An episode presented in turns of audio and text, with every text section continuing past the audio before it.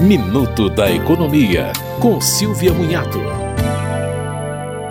A Agência Nacional de Energia Elétrica anunciou que os consumidores vão pagar este ano um déficit de mais de 30 bilhões de reais da conta de desenvolvimento energético. O impacto deve ser de pouco mais de 3% nas contas de luz. Essa conta é formada por subsídios dados a consumidores de baixa renda, produtores rurais e geradores e distribuidores de pequeno porte. E a ANEL já começou a anunciar os reajustes das distribuidoras estaduais. No Ceará, o aumento médio autorizado foi de 24 4,85%. Em Sergipe, foi de 16,46%. O fim da cobrança da tarifa de escassez hídrica terá o efeito de manter as contas em patamares semelhantes aos que já vinham sendo cobrados.